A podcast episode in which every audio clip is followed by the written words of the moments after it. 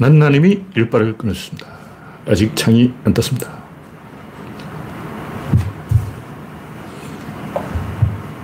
네, 음성을 확인해 보겠습니다. 간다브라 모사. 오늘은 제가 조금 늦었군요. 31분이 됐습니다. 날씨도 덥고, 오늘, 내일 낮 기온이 35도까지 올라가는다. 와, 기절할 일이에요, 기절할 일. 35도가 장난이냐. 아, 지금 현재 28도. 내일은 35도. 와. 평균 기온이 35도라면 도심 서울 시내 한가운데 서울역 앞에는 38도까지 올라간다는 얘기 아니고 아스팔트 예, 온실 효과, 열섬 효과. 와. 대구나 서울이나 차이가 없어요. 대구가 29.6도, 서울이 28.7도, 춘천이 31.8도, 춘천도 왜 난리야. 야, 뭐 폐엔 현상인가 모르겠는데 춘천이 31.8도라니까. 네, 더위 조심하시기 바랍니다. 포모님, 그레스방님, 정국수님, 김태일님, 영원용님, 박신타반님, 당근님, 스티브님 반갑습니다.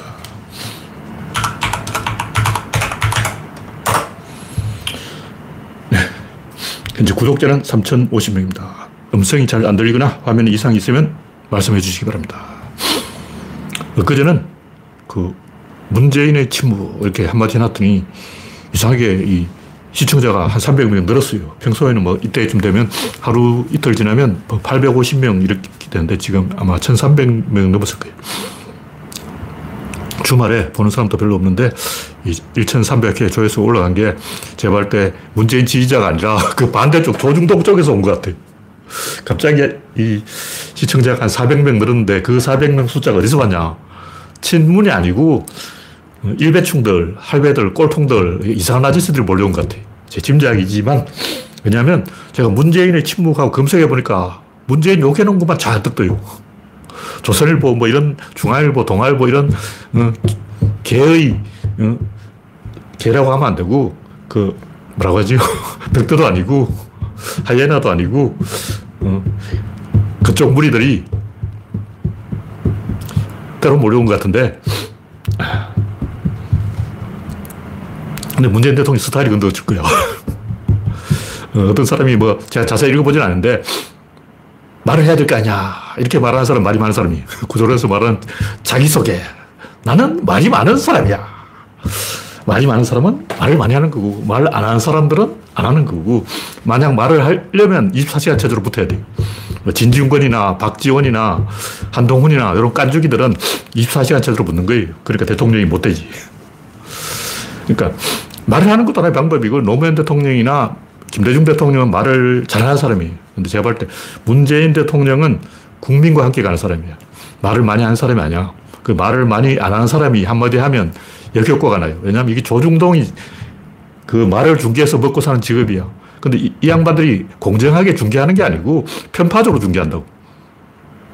문재인 대통령이 9대1로 압도해도 저쪽에서는 한동훈이 이겼다. 무조건 한동훈이 이겼다.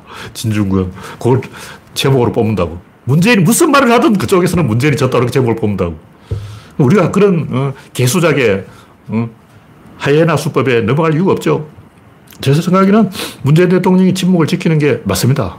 왜냐하면 말을 하려면 저한테 바뀌어야 돼. 저한테 전화를 해야 돼. 김동렬 대신 말 좀 해달라. 그럼 제가 24시간 체제로 붙어드립니다. 한동훈이고 진중권이고 박지원이고 제가 어, 초 단위로 반박해 준다고. 옛날 저선기 시대 제가 그랬어요. 1초에 한 줄씩 댓글 달아줘. 새벽 3시까지 잠 안 자. 말로는 날 이길 수가 없어. 저도 이제 구조론 연구에 바빠서 정치 발언을 안 하고 있는 거예요. 하려면 끝도 없이 계속 해야 됩니다. 네, 엽소하수님, 지제리님, 박명희님, 소흠님, 반갑습니다. 현재 29명이 시청 중입니다. 네.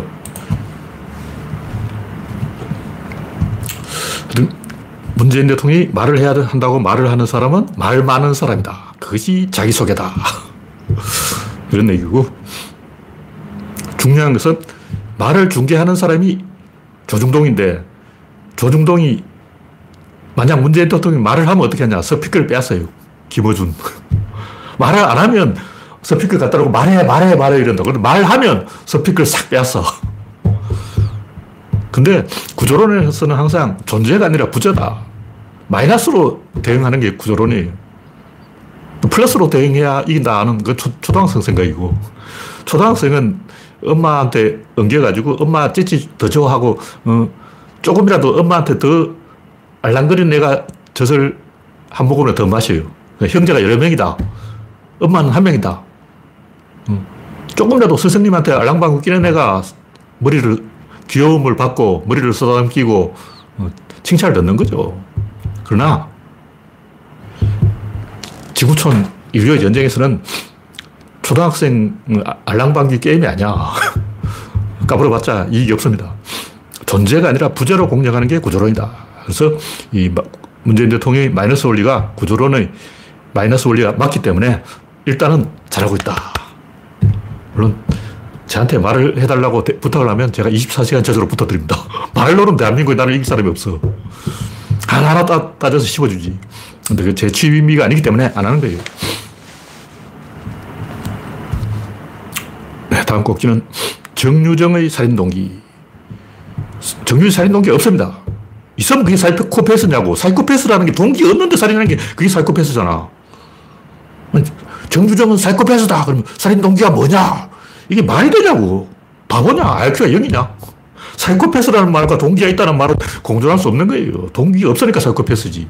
동기가 있으면 사이코패스 아닙니다. 동기 없는 게 사이코패스예요. 굳이 말하면 살인하지 않을 동기가 없는 거예요. 사이코패스는 언제든지 살인할 수 있어요. 근데 왜 살인을 안 하지? 23년 동안 살인을 안 했어. 와, 이 박수 쳐야 돼. 23년 동안 사이코패스가 참고 살인 안 한 거예요. 그걸 물어야지. 왜 정유정은 23년 동안 살인을 안 했을까? 사실은 이미 살인했을지도 모른다. 사실은 아직 밝혀지지 않은 살인이 있을 것이다. 이게 정상적인 신문 기자의 추, 추, 추 려냐. 정상적인 지능을 가졌다면, 정유정이 사이코패스라는 걸 확인했다면, 우리가 모르는 살인 사건이 있을 수도 있다. 이렇게 이야기를 전개하는 게 자연스럽지. 참. 일어날 일은 일어난다. 이게 구조론에서 말한 내팀 내의 법칙. 사회의 감시가 약하고 결속력이 떨어지면 결국 일어날 일이 일어나는 거예요. 예를 들면 무인 점포, 초등학생이 가서 다 틀어. 근데 초등학생이 무인 점포를 턴다고 욕할 게 아니고 원래 그렇게 합니다. 다른 나라는 더 해요. 저도 어릴 때 수박살 했는데 어, 안 하겠냐고. 그러니까 초등학생은 무인 점포를 터는 게 정상행위이기 때문에 부모가 가르쳐서 안 하게 만들어야 되고 그 가게 주인은 어, 거기 형님 한 명을 보내가지고 조치를 해야 돼요. 계속 어린애들을 범죄를 저지르도록 방치하면 걔들이 결국 어, 교도소에 가는 거예요. 그러니까 무인 점포를 운영하는 사람이 어린이를 범죄자로 만들고 있다. 이렇게 봐야 돼요. 제대로 운영해야 된다고. 지문을 등록하거나 카드를 등록하거나 음. 그래서 범죄를 안 저지르게 해야 되는 거예요. 그러니까 사회의 감시가 약하고 결속력이 떨어져 있는 것이 정유정의 살인 동기다. 정유정 본인의 동기 아니고 사회의 동기. 정유정을 보지 말고 정유정이 살고 있는 사회를 보라. 그런 얘기죠. 네, 다음 곡지는 사이코패스가 돌아다닌다. 요즘 사이코패스가 굉장히 많아진 것 같은데, 이 제가 항상 하는 얘기지만, 일단 우리 주변에 성소수자가 잘 없지 이렇게 생각하는데 많이 있어요. 왜 그러냐? 일단 패션 업계라든가 이렇게 한두 번 걸려버리면 잘동 보여 있어. 이태원에 가봐. 여기에 없는 거야. 자기 주변은 없을 수도 있지. 근데 이렇게 한 다리 건너고 두 다리 건너고 세 다리 건너버리면 잔뜩 있습니다. 그래서 성소수자라든가 뭐 다른 장애인이라든가 어, 흑인이라든가 뭐 특정 지역이라든가 어, 여러 가지 이유로 어, 소수자를 찾으려고 마음먹으면 도처에 소수자가 있어요. 없는 데가 없어. 마찬가지로 사이코패스를 또 이렇게 걸러지는 거예요. 한 세 번, 네 번 걸러버리면 한 곳에 쪼르륵 다 모이는 거죠. 근데 강용석이하고 도돈맘 그 얼굴만 딱 보면 알잖아. 도돈맘 누구 닮았는지 알죠? 그더 이상 이야기 안 하겠어요. 혹시 또 뭐 명예훼손 이런 소리 할까봐. 근데 여러분이 사진을 봐, 보셨으면 도도맘이 누구를 닮았는지 다 아실 거예요. 어. 강용석 딱 봐도 사이코패스잖아. 물론 이 점수를 테스트해 보면 25점이 사이코패스라니까 25점 아니고 뭐 23점, 22점. 근데 제가 볼 때 20점 넘을 거예요. 근데 진짜 많아요. 정유정, 진중권, 윤석열, 한동훈, 김건희, 강용석, 도도맘 그 외에도 잔뜩 있습니다. 근데 저는 그 사람을 겪어보고 소름이 확 끼쳤어요. 한 5분만 같이 있어 봐도 깜짝 놀란다. 충격을 받아. 야, 저런 사람도 있네. 근데 저는 그때는 젊었으니까, 아, 세상에 별 사람이 다 있는데 이상한 사람도 있지. 이러고 참 희한한 사람도 있구나. 이렇게 넘어갔는데 나중에 충격을 받았죠. 하여튼, 부산 돌려차기남이 뭐 바성문이라고 썼다는데 그 내용을 보면 내가 한 행동에 대해서 상대방이 어떤 고통을 당했을지는 한 줄도 안 써요. 사이코패스는 원래 그걸 안 써요. 근데 이거 대피를 해준 게 아니야. 만약 대피를 했다면, 어, 그 상대방의 고통에 대해서 썼을 거야. 근데 왜 사이코패스는 절대 상대방의 고통에 대해서 말하지 않을까 생각이 안 나요. 생각이 안 나. 윤석열이 문재인 대통령의 고통에 대해서 생각을 안 하잖아요. 양산에서 그 소리 지르는 사람들, 일배충들이 양산에 잔뜩 몰려가서 문재인 대통령을 괴롭히는데 정상적인 사람이라면 막 고통을 같이 느끼는 거예요. 근데 윤석열이 안 느껴. 왜냐? 그 이상 이야기 안 하겠습니다. 원래 그걸 못 느끼기 때문에 반성문에 그 얘기 안 들어가는 거예요. 윤석열이 하는 각종 뭐 연설이나 이런 거 들어보면 피해자의 고통을 언급한 적이 없습니다. 단 한 번도 없어요. 왜 그러냐? 왜 노동자들을 괴롭히냐? 노동자의 고통을 못 느껴요. 본인은 그걸 생각해 본 적도 없고 느껴 본 적도 없기 때문에 머릿속에 그게 안 들어오는 거예요. 그러니까 반성문 쓰라면 못 써. 왜냐면 상대방 입장 생각해 본 적이 없는데. 어, 내가 나의 행복 추구권을 위해서 하는 행동인데 왜 내가 피해자 입장을 생각해야 되지? 이거 사이코패스가 한 말이에요. 제가 한 말이 아니고 사이코패스가 한 말인데 그 사람이 대학 교수예요. 대학 교수가 그런 말을 한다고. 왜 내가 상대방의 입장을, 어, 고통을 내가 생각해야 되지? 그걸 이해를 못 하겠다. 그러니까 사이코패스죠. 그러니까 정상이라면 쪽팔려서 박사 논문에다가 뭐 사주 관상 이런 거 안 써요. 정상이라면 쪽팔려서 내가 강남 8학군 출신, 8학군 출신인데 너무 부담감 가지, 가지지 마. 이런 머저리 같은 이야기 안 해요. 왜냐면 얼굴이 화끈거리잖아. 아, 쪽팔려. 제가 만약 그런 이야기 했다면 자살했을 거예요. 창피해서. 저도 뭐 인생을 살아오면서 창피한 일을 당한 게 많은데 그 정도로 개쪽 가는 일은 안 했어요. 만약 했다면 이미 저 세상에 가 있겠죠. 진중권도 그렇고, 음. 조영남을 변호한다거나 이런 행동이 보통 사람 할 수 있는 행동은 아니야. 우리가 이 사이코패스에 대해서 좀 경각심을 가지고 그런 사람을 알아보는 눈을 가지자. 전 진작에 알아봤어요. 그런 얘기죠. 네. 다음 곡기는 방사능 오염수 처리 방법은 있다. 네. 이창환님, 여름 우선님, 박민희, 미희님, 써니님, 지제리님, 반갑습니다. 네, 줄리 닮은 건 아니고, 줄리는 사이코패스라는 증거가 없죠, 아직.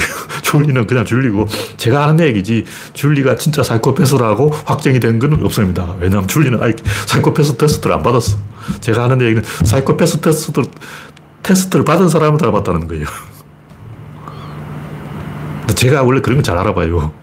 제가 인상만 보고 팍 찍었는데, 저는 이 탤런트나 연예인도 다른 사람 안 닮았다는데 제가 닮았다고 같은 사람을 착각하는 일이 많아요. 전혀 다른 연예인인데 느낌이 비슷하다고 두 사람이 같은 사람이다 막 착각하고 그런 게 많아요. 안면 인식 장애 때문에 그런 게, 것도 있고. 네. 다음 곡지는 방사능 오염수 처리 방법이 있다. 이 트리튬이라는 게 반감기가 10년인가 12년인가 그런데 뭐 하루에 150톤 오염수가 나온다는데 이 정도면 1년에 5만 톤, 10년에 50만 톤 10년 모아봤자 잠실 체육관이 꽉딱 안 차요. 그러면 잠실 체육관만한 이 물탱크 두 개만 만들면 20년 버티고 20년 사용하면 이 반감기 고려하면 음, 반에 반에 반으로 줄어드는 거예요. 그럼 한 40년만 지나버리면 이거 다 해결이잖아. 근데 그걸 굳이 지금 방류하는 이유가 뭐야? 문제는 일본인들이 찬성을 안 해. 일본인들이 40%나 찬성을 안 한다고. 일본도 양심 있지. 방류했어. 이득이 없잖아. 손해가 더 크다고. 근데 이게 정치적인 문제 맞고 심리적인 문제 맞아요. 과학적으로는 제발 때이 방류해도 큰 차이가 없어. 근데 바로 그런 아니한 생각 때문에 체르노빌이 터졌다고. 체르노빌도 그냥 뭐 그냥 한가에 배, 배 지나간 자리지. 그거 뭐 몇백 명 죽은 게 무슨 대수냐.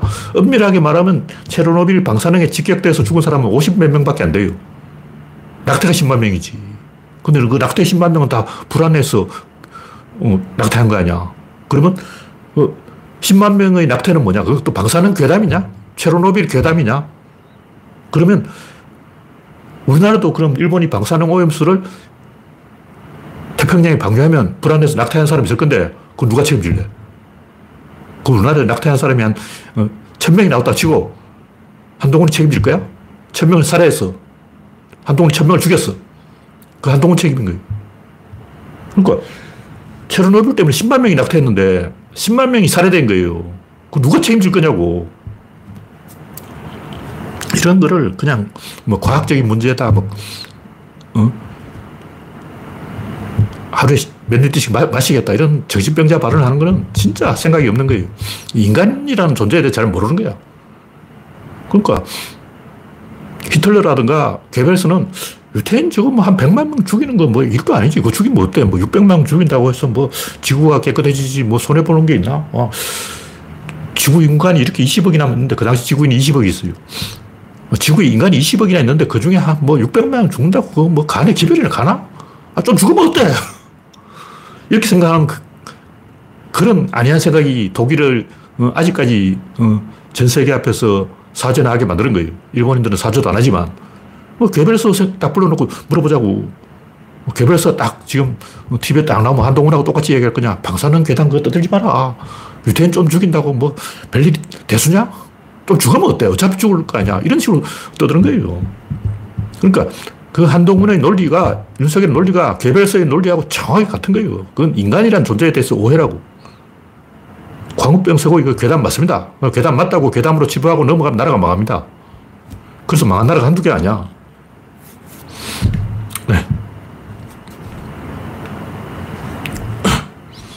다음 곡지는 통돼지 바베큐 5만원 바가지. 제가 이 댓글을 보니까 왜 그 바가지가 5만원이냐. 지역 축제를 하는데 그 지역에 묻는 청년단체, 분여회, 무슨 노인회, 무슨 회, 새마을회, 탈북자 동지회, 는 아니겠죠. 탈북자 동지회를 빼고 하여튼 온갖 단체들이 뜯어먹는다는 거예요. 하여튼 그 5만 원 속에 들어있는 반은 지역에 있는 농민단체, 어민단체, 청년단체, 이런 단체의 몫이라는 거죠. 그 단체에 나누어 먹는 게 아니고 그 단체장이 홀랑 닦아 먹는다는 거예요. 그 제가 볼 때, 이, 이거는 대대적으로 조, 국가에서 조사를 해서, 어, 지역 사람들만 축제에 참가하거나 아니면 그 장돌뱅이들의 협회를 만들어서 아무나 끼어들지 못하게 그 보니까 거기에 바베큐를 하는 사람이 모든 그 도구를 다 빌려서 쓰는 거예요. 왜 빌렸을까? 그 빌려주는 사람이 바로 그 지역단체인 거예요. 지역단체에서 천막도 빌려주고, 테, 이블도 빌려주고, 의자도 빌려주고, 자리세를 받는 거죠. 왜 그걸 빌리냐고. 바가지 쓰는 이유가 그걸 다 빌려서 자기 걸 안 쓰고 빌려서 쓰니까 어, 대여로로 다 나가는 거예요. 그 빌려주는 값을 소비자들이 다 지출한다고. 이게 사기 아니야. 한동훈이 이런 사기꾼이나 잡지 말이야. 노동자 때려잡고. 와, 이런 눈앞에, 어, 벌거 대낮에 사기친 놈들을 안 잡아가고 말이야. 네, 이 정도로 얘기하죠. 다음 꼭지는 홀트 아동복지 위장 인신매매 회사. 제가 이거 80년대부터 이 문제에 굉장히 관심을 가지고 오죽 화가 나서 제가 이걸 신문사에 투고한 적도 있어요. 그 투고한 게 실린지는 모르는데 하여튼 신문사에 이걸 보낸 적은 있어, 제가. 하도 화딱지가 나가지고.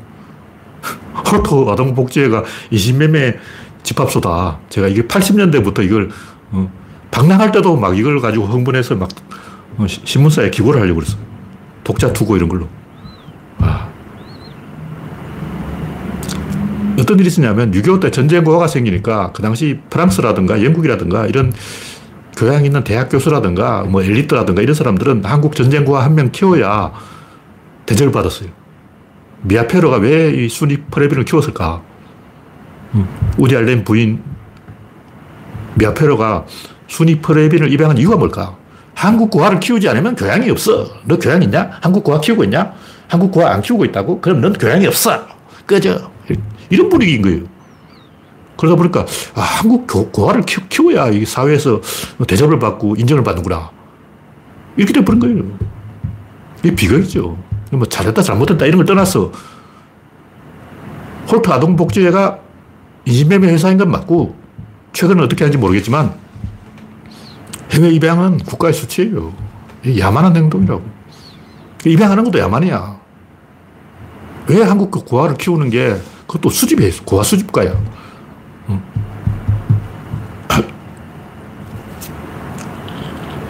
이런 짓을 하는 게 제가 볼 때 미아페로도 제가 그때부터 좋게 안 봅니다.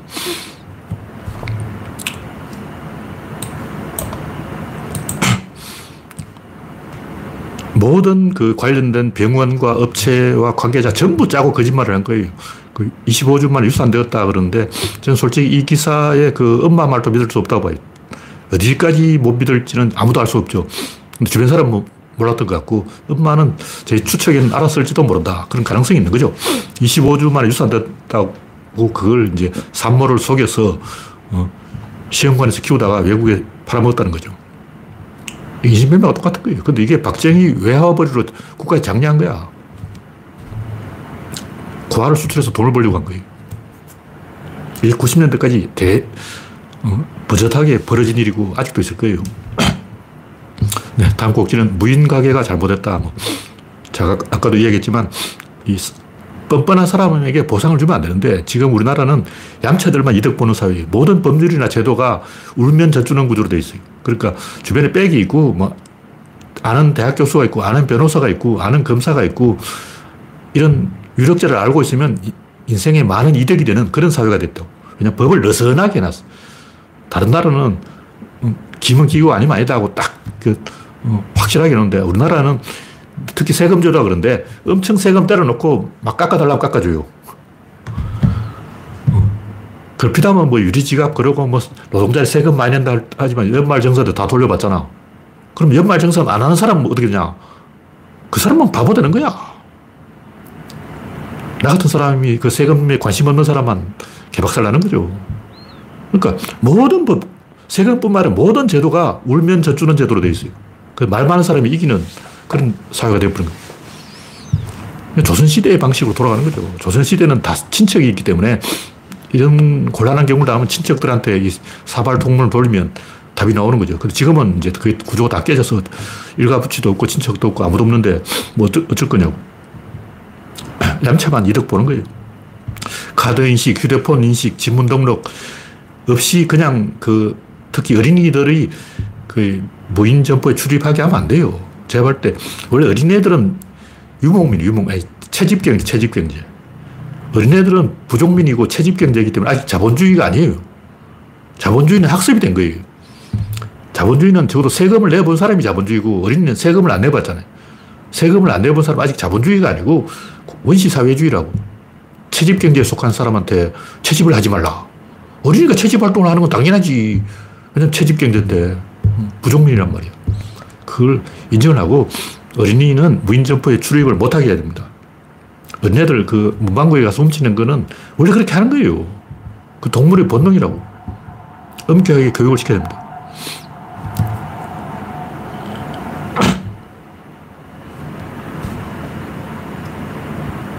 네, 선희님이 지금 저희가 일본의 입장이라면 어떻게 하실 거예요? 지금 서로 안 도우면 이 말이 어떤 걸 이야기하는지 모르겠어요. 무인가게를 이야기하는지 홀트 아동복지를 이야기하는지.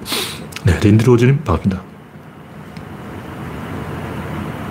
네, 그렇죠. 법을 느슨하게 해서 상둥이는 감옥 가고 조비는 감옥 안 가고 이게 어떻게 되면 우리나라가 어떤 게 법도 여론을 따라가요, 여론. 최근에 그, 음, 돌려차기 20년형을 받았잖아요. 그것도 여론에 의해서 이게 올라간다, 형량이. 원래 재판이 여론에 따라서 출력거리면 안 되죠. 근데 우리나라는 여론이 막 들고 일어나면 판결이 바뀝니다.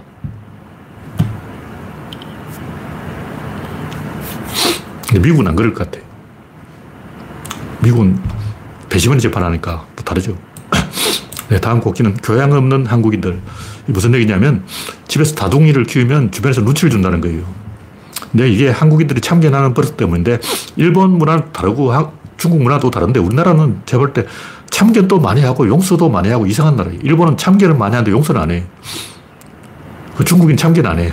중국, 중국인들은 남의 일에 절대 개입 안 한다고. 우리나라는 중국과 일본의 특성을 다 가지고 있어서 참견도 하고 용서도 하고 개판됐어요. 제가 하고 싶은 얘기는 저출산 진짜 이유는 교육이 잘못된 거예요. 학교에서 사회를 안 가르쳐요. 백인 아기한테 흑인 할머니 품에 백인 아기를 안겨주면 백인 아기가 흑인 할머니 얼굴을 보고 울어버려요. 그러면, 어, 그 아기가 잘못 인종차별을 한 거냐고. 할머니가 아기를 안으면 아기가 뭐라고 하냐. 할머니 몸에 냄새 난다 그런다고. 할머니 싫어하고 도망간다고. 그럼 그건 엄마가 잘못 가르친 거죠. 한국 사람은 인어공주를 보고 화를 내는 거예요. 근데 인어공주를 보고 제일 화를 내는 나라가 중국, 그 다음에 한국. 근데 한국에는 맨날 중국 욕하면서 왜 그건 중국 따라 하냐고. 중국 싫다며! 중국 싫다면 인어공주를 찬성해야 될 거 아니야. 근데 보면 중국 제일 열심히 가는 사람이 인어공주 제일 반대하고 있어. 그게 자기 발등을 찍는 거죠. 응? 중국을 따라가든가 미국을 따라가든가 하나를 따라가야지. 왜 그건 또 중국을 따라가냐고. 앞뒤가 안 맞는 거죠. 그런 얘기고. 네, 중국은 인구가 워낙 많기 때문에 이상한 개인주의가 있는데 이 개인주의는 춘추 시대부터 있었어요. 내 몸에 트럭 한 개를 뽑아서 천하의 이익이라도 그 트럭을 절대 뽑지 않겠다. 100만 명이 죽어도 나는 눈도 깜짝 안 하겠다. 40만 명이 죽어도 나는 어, 눈도 깜짝 안 하겠다. 그러다 보니까 순장 풍속이 명나라 때까지 있었어요. 우리나라 신라시대에 없어진 순장 풍속이 중국에서는 명나라 때까지 있었어. 미개한 놈들이에요. 왜 그러냐. 이 우리나라에서는 사형을 시켜도 잔인한 사형을 안 했는데 중국에서는 엄청 잔인하게 사형수를 어떻게 하냐면 몸, 이 피부로 회를 떠요. 피부를 한 점씩 발라내. 그러니까 사흘 동안 안 죽이고 계속 피부를 한, 살을 한 점씩 점여내는 거예요. 그걸 육실알 그러죠. 육실알이 욕인데. 어. 그런 잔인한 것을 태연하게 하는 게 중국인이에요.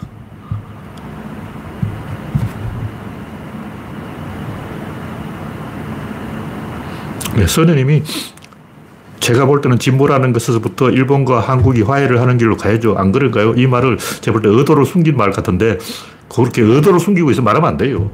선생님은 제가 볼 때 이 트릭 기술을 지금 쓰고 있는 거예요. 저 같은 사람한테 그 기술을 딱 알아본다고.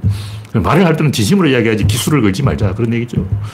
일본 인구가 많고 1억 3천만이고 GDP가 앞서 있고 선진국이고 더 강국이고 우리나라 침략했고 원인 제공자인데 일본이 먼저 손을 내밀어야죠. 근데 일본 사람들이 죽어도 한국 물건을 안 사니까 이 문제가 초래된 거예요. 그럼 선생님이 한일이 화해하려고 하면 일본에 가서 일본인들이 제발 한국 물건 좀 사고 한국 여행 좀 하고 왜 한국인들은 일본에 바글바글 가는데 일본인들은 한국에 절대로 안 가냐. 그것부터 일본에 가서 따져야 되는 거예요. 일본 지식인이 먼저 한국에 화해의 손을 내밀어야 이게 됩니다. 한국이 아무리 일본 짝사랑해봤자 안 돼요. 이게 원래 안 되는 거야. 어. 중국이 한국을 짝사랑한다고 해서 중, 한국 사람 중국 좋아할 것 같아요? 안 해요. 중국이 아무리 한국을 짝사랑해도 한국 사람은 중국 차를 안 삽니다. 한국 사람 중에 중국차 어, 가게 사잖아. 중국 차 1,500만 원이면 사는데 어, 헐값에 중국 차 사는 한국 사람 있습니까? 없잖아요. 한국 사람도 중국 차 안 사는데 일본 사람이 한국 차 사겠냐고. 이런 건 솔직하게 인정을 해야 돼요. 네, 다음 곡지는 청개구리 현상. 이거 재밌는 현상인데, 이, 이게 무슨 얘기냐면, 이 개구리화 현상이라고 일본 젊은이들 사이에 유행하는 이야기인데 원래 자기가 좋아하는 상대가 자기한테 고백을 하면 도리에 싫어지는 현상. 그러니까 막 짝사랑하다가 저쪽에서 막 좋아한다 그러니까 오히려 짜증을 내는 거예요. 근데 요즘 이제 의미가 살짝 변해서 상대방이 뭐 사소한 실수를 했는데 정이 떨어졌다. 방귀를 끼는 거 보고 정이 떨어졌다. 이런 건 흔히 있을 수 있죠. 음. 남자가 여자를 짝사랑했는데 여자가 막 어, 방귀를 끼는 거 보고, 아, 여자도 방귀를 끼는구나 하고 막 정이 떨어지고 충분히 있을 수 있는 현상인데, 이건 본질이 아니고, 문제는 이걸 가지고 검색을 해보면, 뭐 자존감이 낮아서 그렇다, 이 개소리예요. 자존감이 낮아서 그런 게 아니고, 인간은 원래 그런 본능이 있어요. 두 개의 본능이 있는데, 하나는 세력 본능이고, 하나는 영역 본능인데, 세력 본능은 개 행동을 하는 것이고, 영역 본능은 고양이 행동을 하는 거예요. 근데 일본인 조금 고양이를 좋아하잖아. 일본도 약간 이 고양이 기질이 있어서 자기 영역을 지키려고 그러는 거예요. 그래서 일본은 이 침실에서도 부부가 침대를 같이 안 써. 왜냐면 고양이니까. 개들은 같은 침대에서 잔다고. 근데 고양이는 같은 침대에서 안 자요. 어. 옛날부터 그랬어. 최근에 그런 게 아니고 일본은 옛날부터 부부가 같은 침대를 사용 안 했어요. 그러니까 일본은 고양이다. 근데 이 우리가 사랑이라는 말을 남발을 하고 있는데 이 사랑이라는 것은 부정민은 사랑을 안 합니다. 인간은 원래 사랑을 안 해요. 사랑은 뭐냐? 사랑은 교양이 있는 교육을 받은 현대 문명인의 행동이에요. 다시 말해서 만약 여러분이 사랑을 했다면 그 교육받은 사람입니다. 원신이 사랑 안 해요. 절대 사랑 안 합니다. 결혼 안 해요. 그 지금은 이제 부족민들도 결혼을 하고 있는데 이거는 이제 문명의 영향을 받아서 배운 거고 원래 부족민들은 전사 집단에 속하는데 남자 무리, 여자 무리가 따로 있어요. 한 부족 안에 서로 다른 부족이 있어요. 같은 부족 안에 여자족, 남자족이 있어요. 같이 안 친해요. 그래서 서로 막 싸워. 옛날 아마존의 눈물이 나왔는데 여자족하고 남자족이 막 서로 흙 던지고 돌 던지고 막 싸우고 불어떴고 나온 적이 있어요.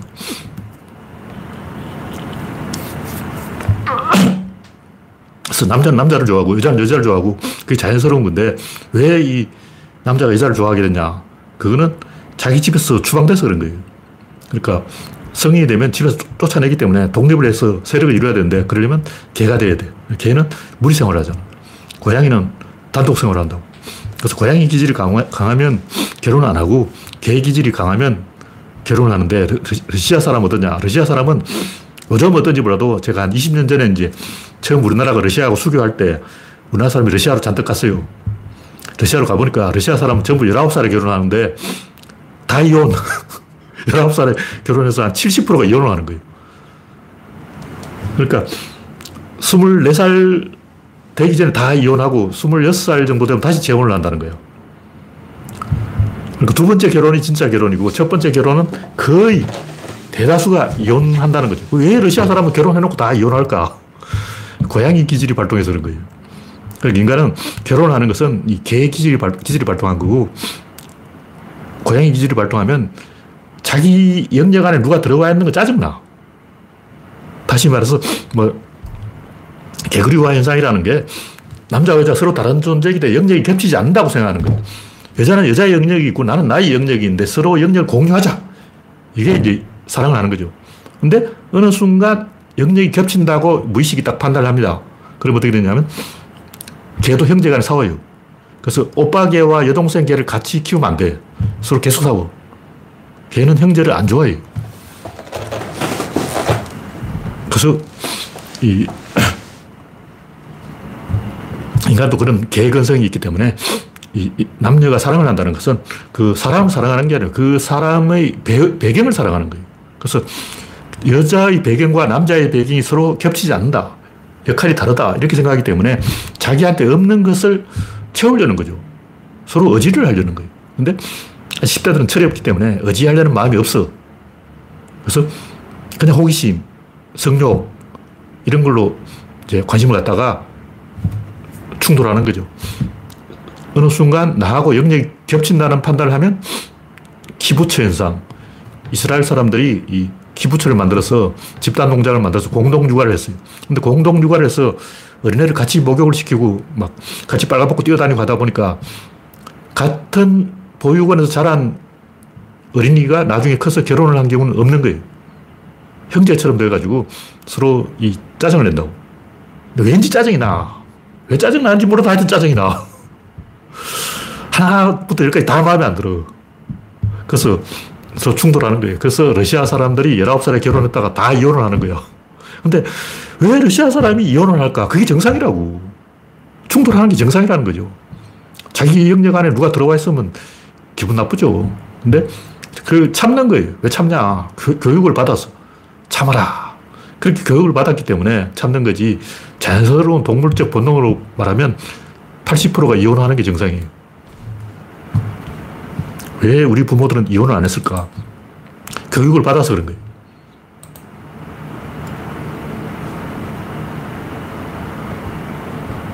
네, 랜디 로점이 의지하는 게 자존감을 떨어지게 만드는 듯 한다. 이건 정반대로 해석하는 거예요. 이 의지하는 것은 상대방을 존경하는 거예요. 그러니까 제가 의지한다는 표현이 약간 오해될 수 있는 표현인데 무의식적인 의지. 그 예를 들면 여자가 남자 돈을 의지한다거나 신랑이 처갓집 재산에 의지한다 그런 게 아니고 그런 거 빼고 자기도 모르게 무의식적으로 이 의지를 하고 있는 거예요. 왜냐하면 없으면 우울증 걸려. 그러니까 여자가 남자 헤, 헤어지면 우울증 걸려가 살기 싫어지는 거예요. 그게 이제 의지하고 있었다는 걸 알게 되는 거예요. 그래서 뭐 돈에 의지한다, 뭐 처갓집 재산에 의지한다 이런 게 아니고 그게 없으면 살 이유가 없어지는 게 그게 의지하는 거예요. 뭐 상대방을 존경하는 것이 의지하는 것이다. 그것이 진짜 사랑이다. 그런 얘기죠. 네, 다음 곡기는 인공지능과 인간지능, 인간지능이나 인공지능이나 똑같은 거예요. 제가 이제 정신을 의식, 아, 정신, 의식, 의도, 생각, 감정 이 다섯 개로 분류했는데 표면의 정신이 감정이고 그 감정을 지배하는 게 생각이고 그 생각을 지배하는 게 의도고 의도를 지배하는 게 의식이고 의식을 지배하는 게 정신이라는 거예요. 근데 보통 이 정신이 제일 중요한 건데 정신이 뭔지 사람들이 잘 몰라요. 정신이 무의식이란 말이에요. 정신 차리는 거예요. 일단 저 같은 경우 광주 지역에 가뭄이 들었다. 막 스트레스를 받아요. 나하고 관계없는데도 스트레스를 받아. 그런 게 무의식이라고. 그게 정신이에요. 요즘 젊은 사람들이 결혼을 안 한다. 그게 스트레스를 받는 거죠. 요즘 수출이 안 된다. 경제가 절단이다. 윤석열이 사고를 치고 있다. 이런데 나하고 별로 관계 없어도 스트레스를 받는 그게 정신이라고. 그럼 의식은 뭐냐? 내가 해야 될 걸 생각하는 거예요. 내가 내일 출근하면 뭐 해야 되지? 그걸 생각하고 있는 거예요. 예를 들면 내일 소풍 간다. 그러면 그 전날부터 잠을 못 자. 그게 의식인 거죠. 어디 여행을 가거나 뭐 낯선 환경에 이러면 잠이 안 오고 막 어, 업되어 있어요. 그게 의식인 거예요. 그러니까 정신은 무의식이고 의식은 의식이다. 정신과 의식의 차이는 자기가 그걸 깨닫고 있으면 뭐 가슴을 꽉 누르고 있어요. 꽉 누르고 있으면 의식이고 왠지 스트레스를 받는데 그 이유를 자기도 잘 모르고 있는 게는 정신이에요. 그러니까 이런 식으로 정신이 모든 것을 감시하는 최종 보스고, 그 다음 의식이 감시하고, 그 다음에 의도가 감시하고, 그 다음 생각이 감시하고, 그 다음 감정이 감시하는 거예요. 5단계 감시를 하고 있어. 그러니까 인간의 생각이라는 것은 자기가 자기를 감시하는 게 그게 생각이에요. 컴퓨터도 인공지능도 인간하고 똑같이 만들면 되잖아. 일단 인공지능을 만들어. 그 다음 그걸 감시하는 인공지능을 만들어. 그 다음 그걸 감시하는 인공지능을 만들어. 이렇게 다섯 개를 만들면 돼요. 그 지입자 힘 운동량 다섯 개의 감시망을 돌리면 그것이 인공지능이다. 뭐 그런 얘기죠.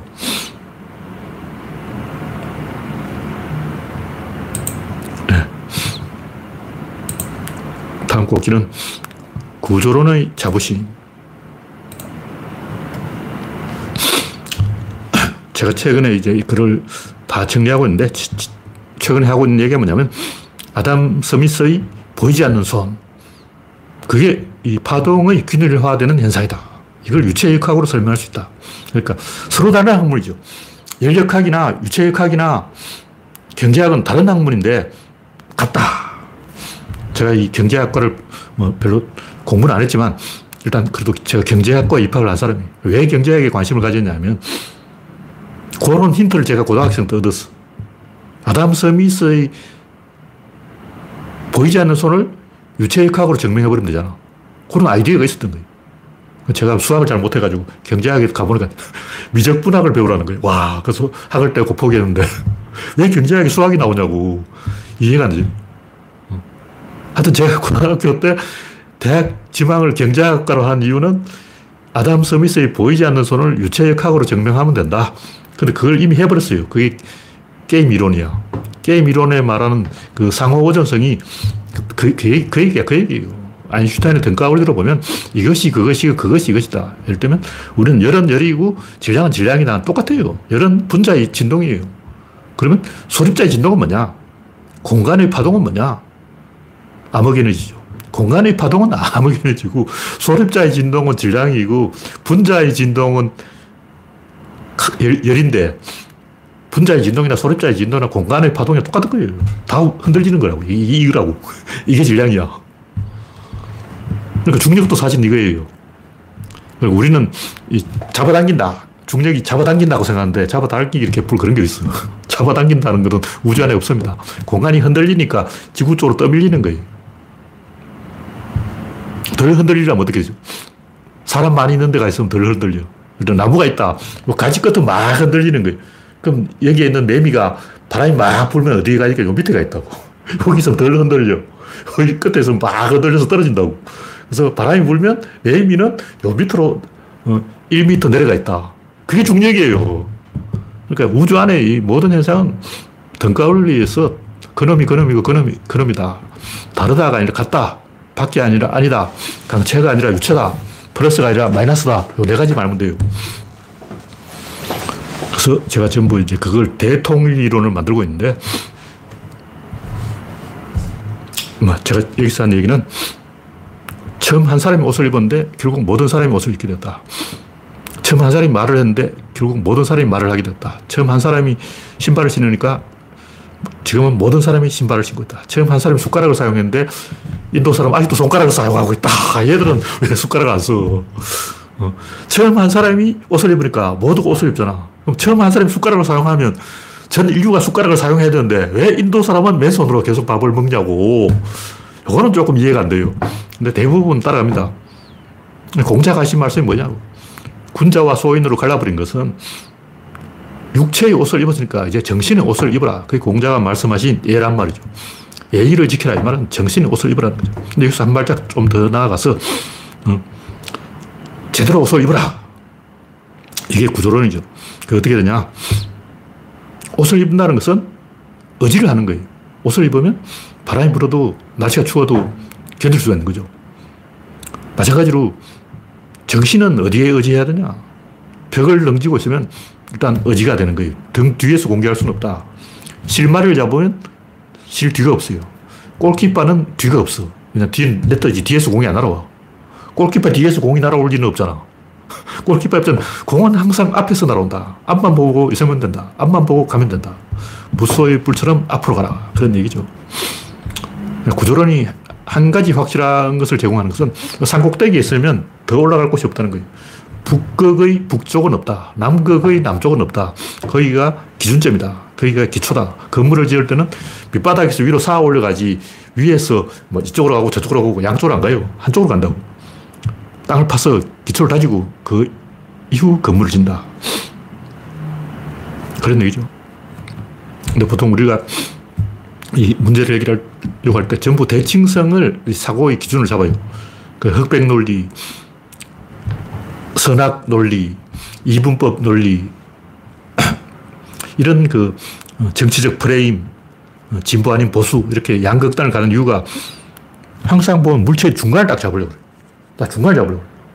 근데 칼을 잡아도 칼 손잡이를 잡아야지. 중간을 잡으면 손 비어. 손 날아간다고. 왜 칼을 중간을 잡냐고. 손잡이 잡아야지. 항상 그렇잖아요. 한쪽 끝을 잡아야 되는 거예요. 근데 인간은 이 가운데를 잡으려고 그러는 거예요. 가운데를 잡으면 양쪽을 손들어 대. 망하는 거죠. 근데 구조로는 가운데를 안 잡고 대칭을 안 하고 비대칭의 사고라는 거예요. 근데 대칭과 비대칭을 합친 게 구조예요. 구조는 이 T자처럼 생겼는데 요건 대칭이고 요건 비대칭이라고. 근데 우리는 수평의 대칭, 좌우의 대칭은 아는데 수직의 비대칭은 잘 몰라. 질, 입자, 힘, 운동량은 비대칭이에요. 질 하나에 입자 두 개, 입자 하나에 힘 두 개, 힘 하나에 운동 두 개, 운동 하나에 양 두 개이기 때문에 대칭이 아니라고. 항상 구조론 비대칭입니다. 근데 그 비대칭한 또 대칭이 있어요. 질 하나에 입자 두 개, 입자 두 개는 대칭이죠. 근데 우리는 항상 그 입자 두 개만 보고 선악, 흑백, 이렇게 민주당, 국힘당, 두 개만 보고 그 중간에 한 개를 못 보는 거예요. 비대칭적 사고를 못 한다고. 근데 이 비대칭적 사고만 배우면 이제 이 세상 모든 걸 다 하는 거예요. 비대칭적 사고를 하려면 어떻게 냐 유체를 보면 돼. 유체는 항상 비대칭입니다. 강체는 이 강체잖아요. 강체는 대칭인데 좌우가 있어요. 항상 대칭인데 유체는 무조건 비대칭이에요. 만약 여러분이 유체 중에 대칭인 걸 하나 찾아보라고. 물이다. 물은 수압이 걸려 있어요. 수압이 걸려 있다는 것은 바닷속 깊이 들어갈수록 수압이 강하게 걸려 있다는 거죠. 그런 물체는 어, 위나 밑이나 똑같아. 근데 물은 위는 가볍고 밑에는 더 빽빽하게 있어요. 그러니까 그냥 강체는 어떤 컵이라고 하면 한 컵은 한 컵인 거예요. 근데 여기 물이라고 하면 어떨까?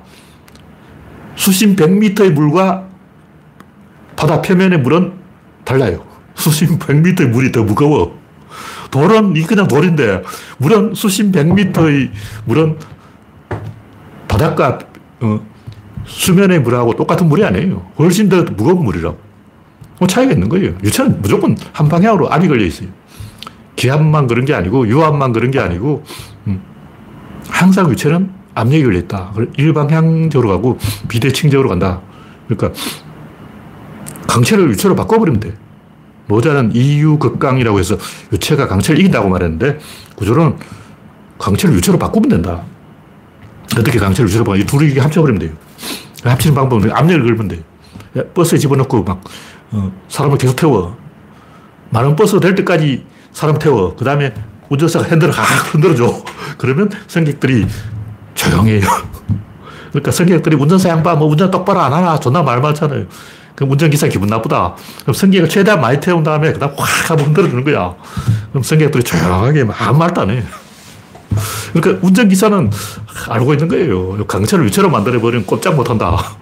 어, 내손 안에 있어야다. 너희들은 닥쳐. 내 말을 들어야 돼. 한 방에 제압되는 거죠.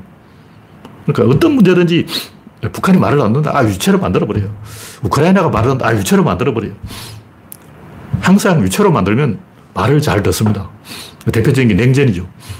미국과 소련이 냉전을 할 때는 유체가 되어 있기 때문에 이 제3세계 국가들이 큰 소리를 쳤어요. 말을 잘 들었다고. 근데 냉전이 끝나자마자 이제 찬발된 거죠. 그런 식으로 강체를 유체로 만들면 고분고분하게 만들 수가 있다. 요걸 알면 어, 여러분이 어떤 문제든 힌트를 얻을 수 있습니다. 네, 오늘 이야기는 여기서 마치겠습니다. 참석해주신 73명 여러분 수고하셨습니다. 감사합니다.